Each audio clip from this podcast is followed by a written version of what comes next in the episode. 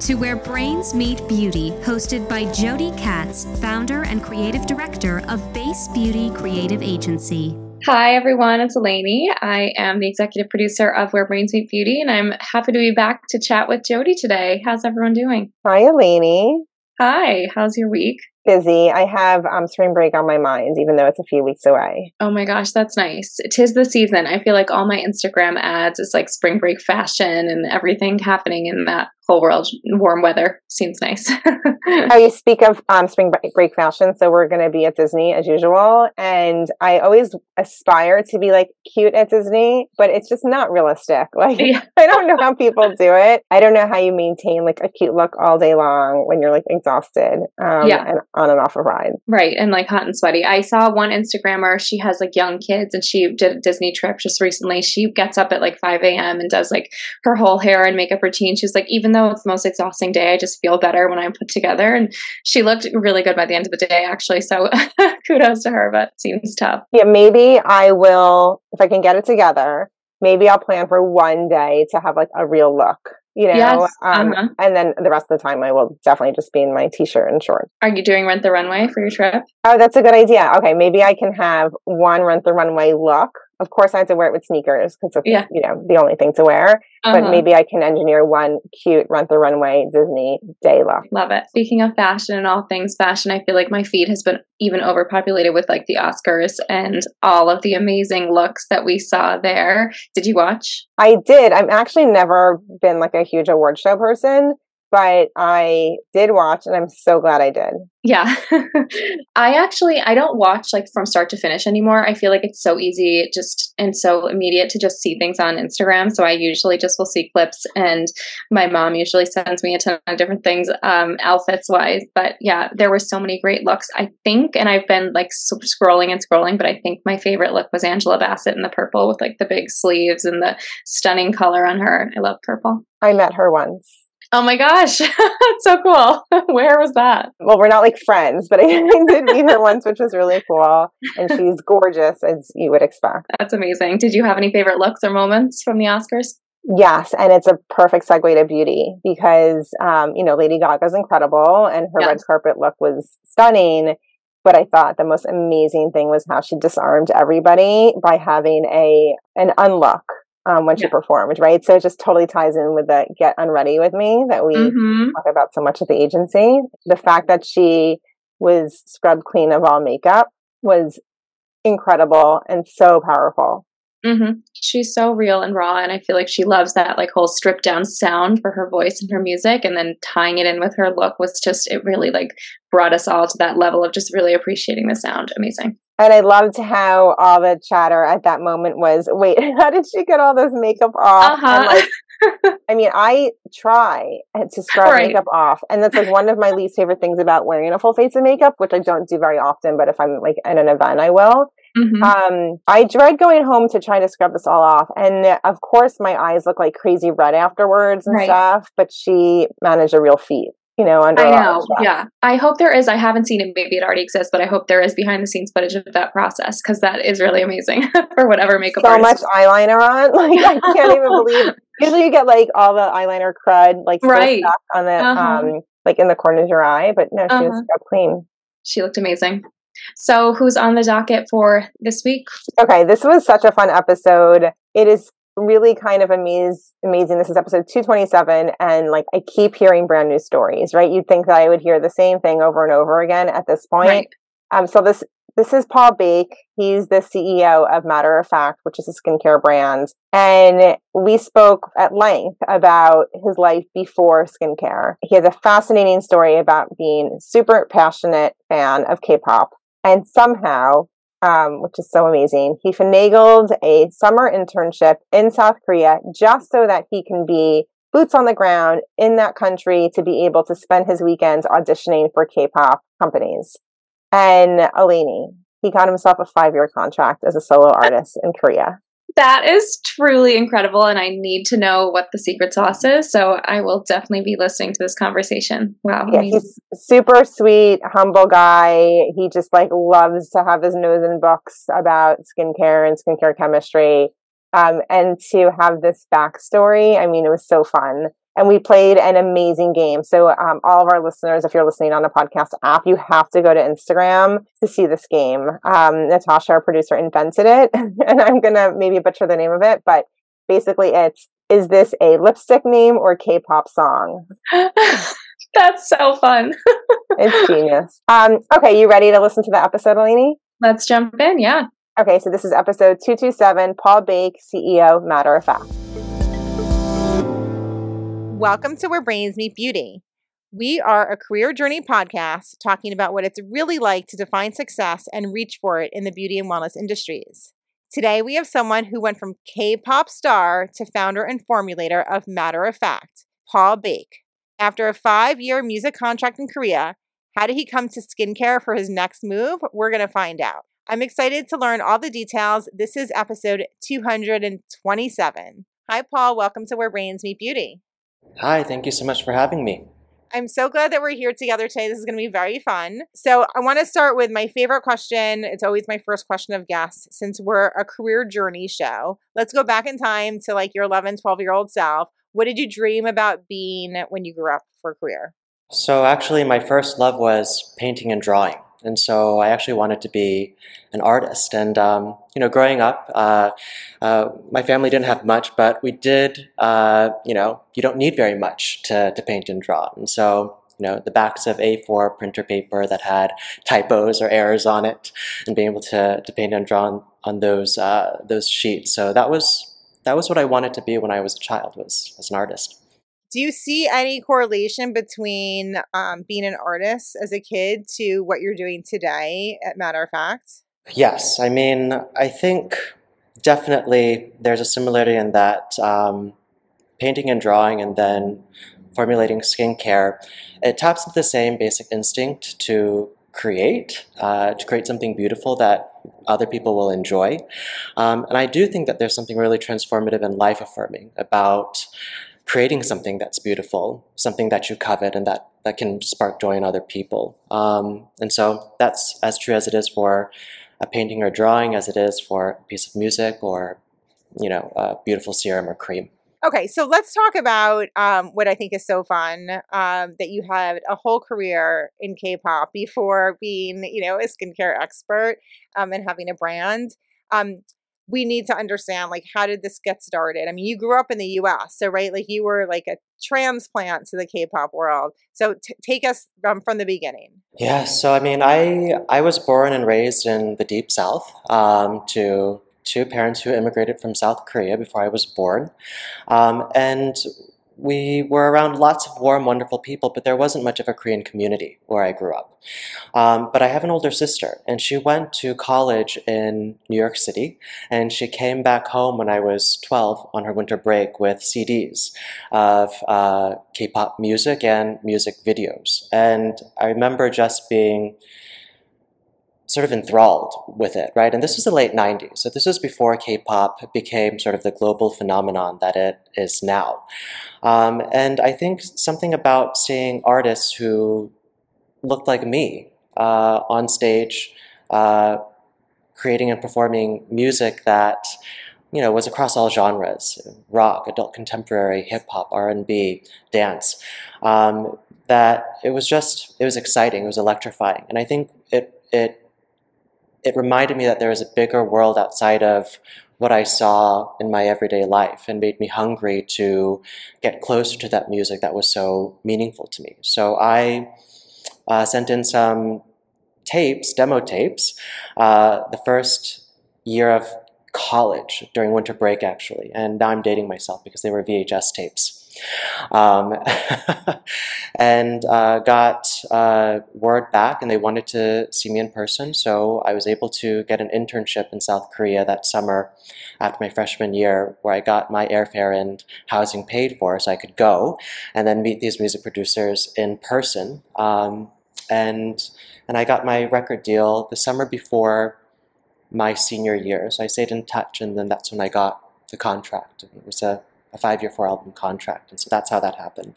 So it's so much tenacity, Paul, to say to yourself, I'm in school full time, but I'm going to find a way to get an internship in in Korea so that I can have, a closer relationship to these record labels, right? And be in front of them. It's really wild to think that someone as young as you were would be able to engineer this opportunity to happen. Like, what do you think was inside of you at that time that told you, like, go for it, you can do this, why not? I mean, I think it was that feeling of electricity first and foremost. You know, I was like a moth to a flame. I don't think I could have explained it at the time. It's just I needed to do it. I needed to get closer to this music that meant so much to me. And I wanted to make music that, or anything beautiful that other people might give other people that same kind of feeling of hope and inspiration. And so I think it was just instinctual. Also, I was young. And so, there was probably a more of a fearless quality that I had in youth. And so I think, yeah, those were probably the main factors. I also think that when you're young, you feel that you don't have as much to lose because it's at the beginning of your life. And so risks seem exciting more than they do scary. And so I just really, really felt compelled to get there. And so that's what I did. And I wasn't,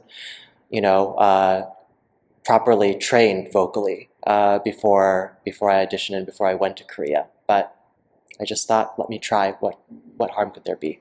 I love this tenacity, and I'm curious, did you tell the people in your lives that what you were trying to engineer, that you were purposeful about taking a job in Korea so you could be closer to the labels? Yeah, so that internship was actually with a mental health facility associated with the World Health Organization. So I was working with doctors and other clinicians, and such wonderful, smart, talented people. But really, when they ask, okay, what are you going to do this weekend? It's another week. It's, I'm going to go to downtown Seoul to an audition.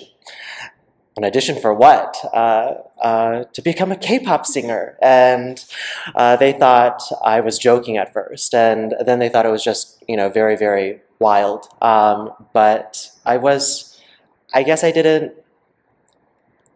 because I was young and fearless at that time, I didn't feel the need to feel self-conscious about it, I guess. And so I was maybe more open than some people might have been. I love this because there's so much vulnerability and being honest about it, right? Like, it would have been very easy for you to just sort of hide it and not be willing to be vulnerable. But, it's something I crave. Like, I love being vulnerable now, but I wasn't courageous enough to be it earlier in my career.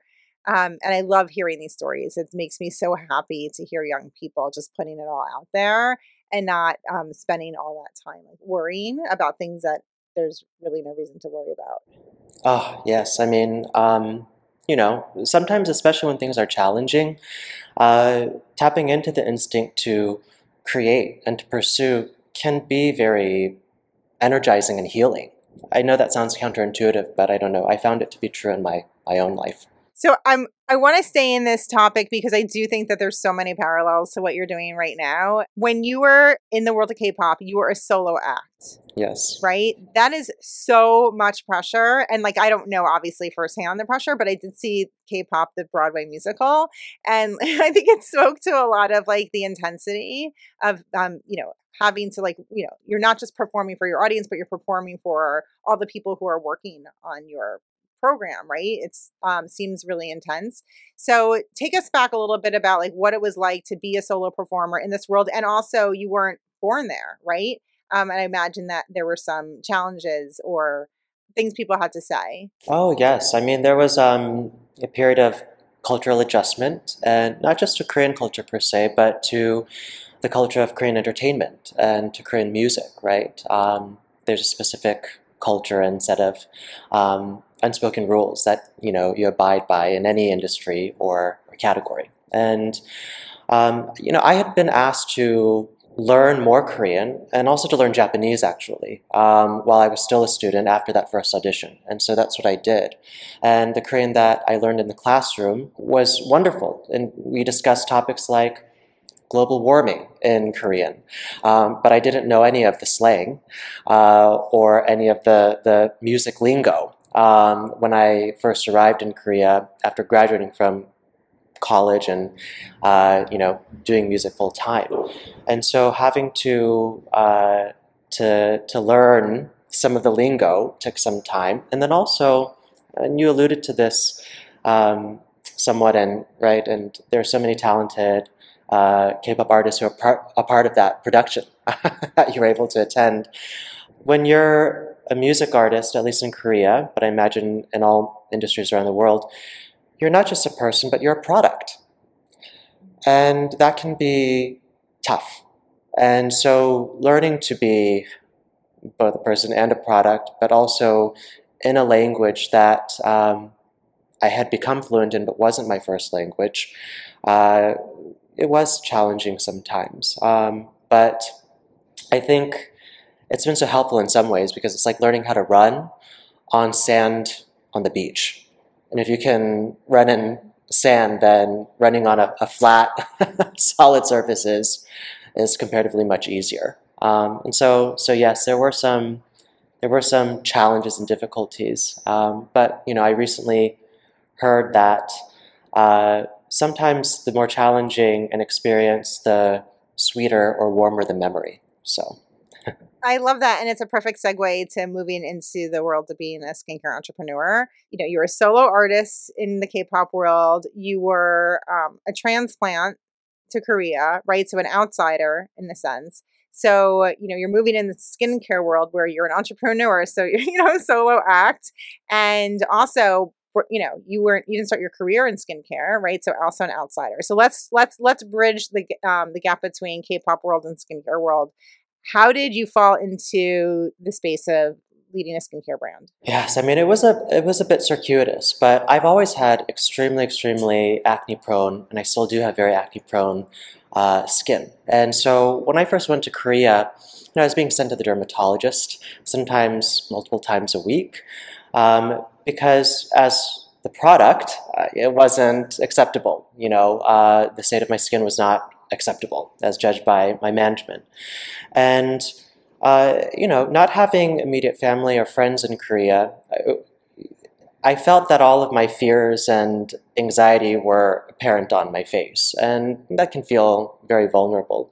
And this is back in 2008. So it's before we had all of these wonderful online skincare communities that we have now.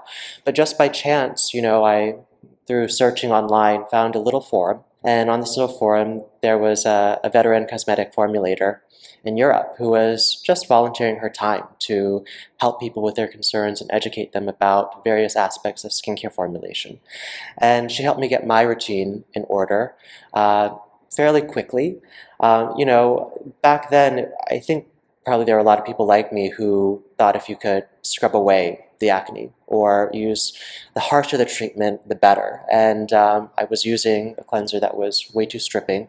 I wasn't balancing those anti-acne actives with more nourishing, soothing ingredients and products. And also I wasn't using sun protection, which is thankfully was much more common in Korea than it was in the US at the time. So there was a lot of reinforcement from my environment as well. But that's how my interest in skincare first started. And spending my days in Korean music and Korean entertainment, entertainment is an area where sometimes perception matters a lot more than facts. And so being able to read these materials about skincare that this online friend, who later became my instructor in cosmetic formulation, was providing me with, was comforting. It was comforting to read those textbooks and those articles that she would suggest that I read to learn more. And that's where it started. So for 10 years, really, it was just a wonderful, relaxing hobby. And I didn't imagine that it would become my profession. It's so interesting that you're describing reading textbooks and scientific articles about skincare product formulation as your downtime, your chill out time. I don't know that there's many people, out there who would say the same. Well, I think, I don't know if I'm an introvert by nature. And so spending a lot of time with wonderful people in the recording studio or out on the road performing or doing performances for radio or television. You know, it was sometimes overstimulation. And so I think that's part of why it was fun and restorative to sit down with a book and just to read in bed.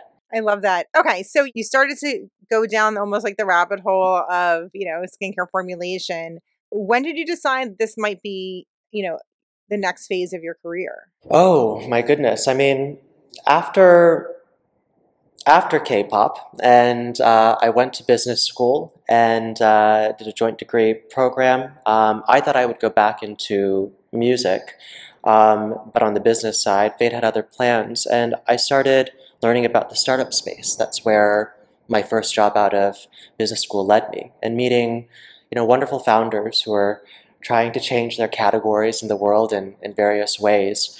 It was really eye-opening, and I had no formal background in business. So I was a, you know, fish out of water trying to learn as much as I could in that environment as well. But after, I think, 2 or 3 years of working with founders and working with startups, I have been encouraged by several friends and former colleagues to think about starting something of my own. And in business school, when we had to take aptitude tests, I scored dead last in entrepreneurship. I think which made sense. I was, you know, I just left K-pop. I had taken this big risk. I thought, you give me health benefits and a 9-to-5 and I'm good to go. And so taking another big risk wasn't really in my plans at the time. But thankfully, people were so encouraging. And I thought, well, the only thing that I've looked at for the past 10 years between 2008 and 2018, when I founded Matter of Fact, had been my nighttime reading and about skincare. And so I thought, well, what's the harm in trying? And in the first 2.5 years, really it was a very, very, very, how should I say this, bootstrapped operation. It was a team of one in, you know, shared lab space in East LA, renting the space for a few $100s a month and buying basic equipment and doing as much as I could by myself. And I think part of that was I was very painfully aware that this wasn't the area in which I had spent many professional years in. And I thought, let me try to do as much as I can by myself with my own two hands before I ask other people to take a risk in helping me bring this idea, this dream to fruition. I thought that's the least I could do before asking others to spend their time and energy with me, because, you know, those things are precious. And so that's how it sort of started. I want to go back to business school a second, because I imagine you're probably one of the few people in your cohort who had a career as an entertainer, you know, in front of the camera. You were probably, I would imagine your peers had already spent many years in business or other industries. What was that like for you to like walk into this brand new world, right? Like for the second time in your life, right? You walked into K-pop for the first time in your life on your own. And now here you are in business school with a cohort that's probably very, very much not similar to yours. Oh, it was very intimidating. And I had underestimated the amount of reverse culture shock that I experienced, because I had spent 5 years, you know, in Korean music. And I had simply thought that I had learned it, you know, new skills. I had added new tools to my toolkit. And I think in some ways didn't realize how much I had adjusted or changed during that 5-year period. And so coming back and being surrounded by really, really smart, talented folks who had spent 3, 4, 5, 6, 7 years in the professional workforce, in finance, in consulting, in tech, it was intimidating. A lot of the coursework for me was new. And for them, it was more of a refresher. And so, you know, it was definitely very, very intimidating in many ways. And also being asked to be the product for so long, my opinion wasn't always valued. Mm-hmm.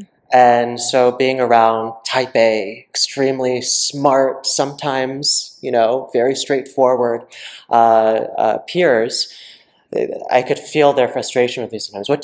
What are you actually thinking? Stop being so congenial. Because in the K-pop world, you probably had to be so measured, right? Like if you didn't agree with something or didn't feel right, my guess is being measured and really thoughtful in the way that you approach getting from point A to point B was the only way that you were going to be able to have an impact, right? Yes. Like throwing a fit or being direct probably would have backfired. Exactly. And you also want to be sensitive to the wonderful people who are listening to and supporting your music. And for me, that spanned people in their early teens all the way to their parents. And so that's a very, very wide net. And you want to make sure that you make everyone feel comfortable, that you're sensitive to all of their feelings. Well, I think that's actually like a perfect next step to the topic I want to cover now, which is your leadership and management style. Right. So you were like hyper managed in the K-pop world. Then you met people who were like, you know, just sort of like going after whatever they wanted. Probably didn't matter what gets in the way in business school. That's a lot of different points of view. How would you summarize your leadership and management style now running this business? Oh, I mean, I think first and foremost, very much a work in progress. This is, you know, my first time at this rodeo, but I think it's hard to underestimate the importance of being warm and compassionate, because in music, to get a piece of music to market requires the blood, sweat, and tears of so many people. And it's the same with a skincare product. And in order for people to do their best work, you have to foster an environment where people can be creative, where they can be cooperative and collaborative. And if it's an environment of fear, you know, those things get stifled. And so I think first and foremost, I always try to be sensitive and warm to the wonderful people I have the privilege of working with, so that we can come together and bring beautiful products to market and give beautiful experiences to our customers. But that's probably a big part of my style. I think sometimes I still have trouble saying no. It's a vestige of my time in music, I guess. But I have wonderful, wonderful teammates from whom I learn every single day, and who also model such kind but clear communication too. And so that's something that I feel so lucky to be surrounded by. And so increasingly, you know, as my one of my wonderful teammates says, clear as kind. Try to lead with warmth and compassion, and then working on clarity, and sometimes when saying no is the right thing, to be able to say that as well. So the last topic I want to cover on the interview portion of our show is this idea of success being seductive. So after 225 episodes of the show, I've seen a pattern in myself and our peers in the industry that like when we get a little taste of success, we want more and more and more. And I would imagine this is very much true in the K-pop world. Right? You know, fulfilling the needs of your audience, right, would lead to more success. I'm wondering like how that seduction of success impacts you now as you're growing the business. I'm sure you're seeing yourself reach your goals and then move the goalpost. So how does this affect you now, and how does it impact maybe like your life outside of work? That's a hard question. I think in many ways, the different chapters in my life have been so different from each other.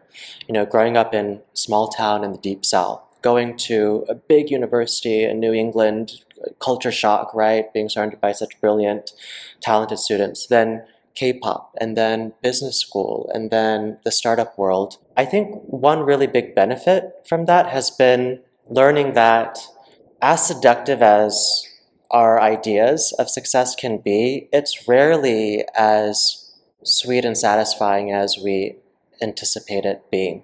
And in all of these different environments and different, you know, cultures, and experiencing various episodes of some small successes, some big failures, that's become clear to me. It's one of the reasons why I so love being in the lab making things, because there's a more lasting satisfaction that comes from the process of creating things and being creative, at least for me, in my experience, than hitting a particular milestone. Of course, we all have responsibilities to our families, our loved ones, people who take bets on us and support us, and we want to be able to create something that can benefit them as well. But I think that's how I keep the seductiveness of success in check. We're trying to remember that the process of creation that can sometimes lead to those successes is much more satisfying for me, at least in the long term. Right. The journey is really where the fun is, where the memories are. Those goals, they're just moments, right? And they're pretty fleeting. Yeah, and it's dangerous to build your identity on them as well, because, you know, every success, given enough time, it fades. And what happens to your sense of self when that happens? It's just so seductive, you know, it's like sugar, you know, it's like you have some and your body needs more and it craves it. And I find it a kind of fascinating phenomenon to set boundaries for yourself and kind of humble yourself a little bit. Yes, exactly. Well, Paul, this is such a fun conversation and interview. Thank you so much for sharing your wisdom with our listeners today. Oh, thank you so much for having me. And, you know, this is just my experience, so I hope that it may be helpful or, you know, insightful in some sort of way to those tuning in. So thank you all for joining and listening in. As always, make sure you're following us on Instagram to stay up to date on our upcoming lives and all the fun we have along the way. And Paul, thank you again for joining. Yes. Bye, everybody. Thank you. Bye. Thanks for listening to Where Brains Meet Beauty with Jody Katz. Tune in again for more authentic conversations with beauty leaders.